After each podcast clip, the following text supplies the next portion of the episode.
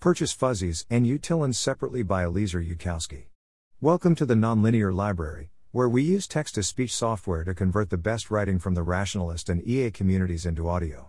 This is Purchase Fuzzies and Utilons separately, published by Eliezer Yudkowsky on the LessWrong.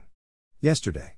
There is this very, very old puzzle observation in economics about the lawyer who spends an hour volunteering at the soup kitchen, instead of working an extra hour and donating the money to hire someone. If the lawyer needs to work an hour at the soup kitchen to keep himself motivated and remind himself why he's doing what he's doing, that's fine. But he should also be donating some of the hours he worked at the office, because that is the power of professional specialization and it is how grown ups really get things done. One might consider the check as buying the right to volunteer at the soup kitchen, or validating the time spent at the soup kitchen. I hold open doors for little old ladies. I can't actually remember the last time this happened literally, though I'm sure it has, sometime in the last year or so.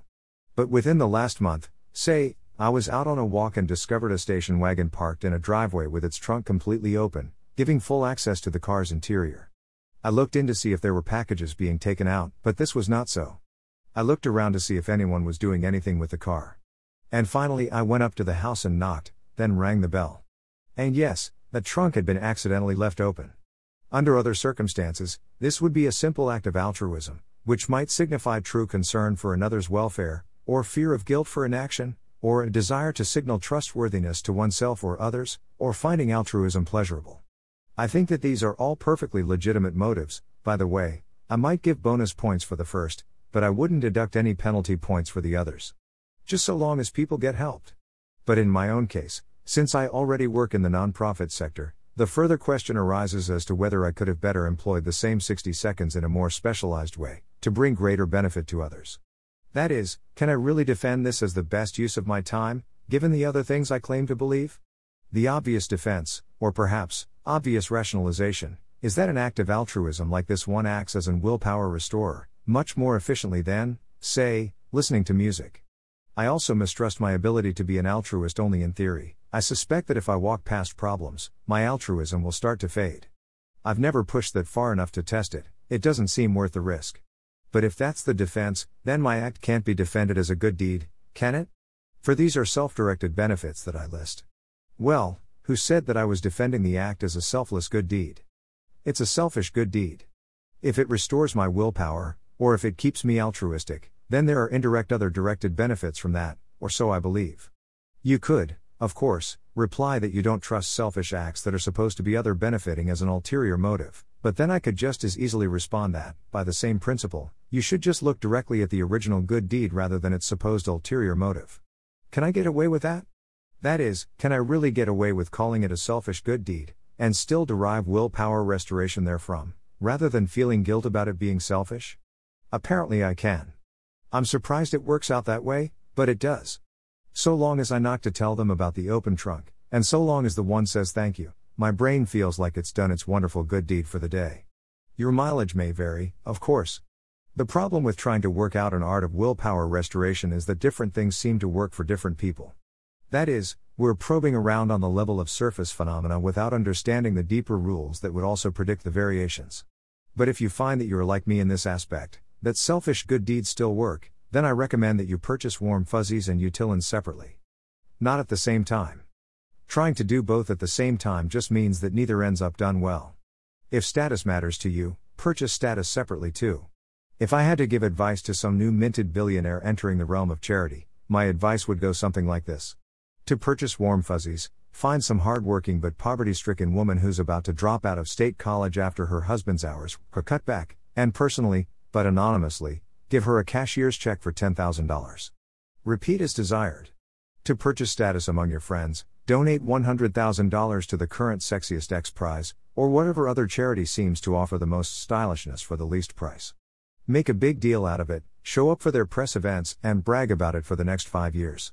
Then, with absolute cold blooded calculation, without scope insensitivity or ambiguity aversion, without concern for status or warm fuzzies, figuring out some common scheme for converting outcomes to utilons, and trying to express uncertainty in percentage probabilitious, find the charity that offers the greatest expected utilons per dollar. Donate up to however much money you wanted to give to charity, until their marginal efficiency drops below that of the next charity on the list. I would furthermore advise the billionaire that what they spend on utilons should be at least, say, 20 times what they spend on warm fuzzies. 5% overhead on keeping yourself altruistic seems reasonable, and I, your dispassionate judge, would have no trouble validating the warm fuzzies against a multiplier that large. Save that the original, fuzzy act really should be helpful rather than actively harmful. Purchasing status seems to me essentially unrelated to altruism. If giving money to the X Prize gets you more off from your friends than an equivalently priced speedboat, then there's really no reason to buy the speedboat. Just put the money under the impressing friends column, and be aware that this is not the altruism column. But the main lesson is that all three of these things warm fuzzies, status, and expected utilons can be bought far more efficiently when you buy separately, optimizing for only one thing at a time. Writing a check for $10 million to a breast cancer charity, while far more laudable than spending the same $10 million on, I don't know, parties or something, won't give you the concentrated euphoria of being present in person when you turn a single human's life around, probably not anywhere close.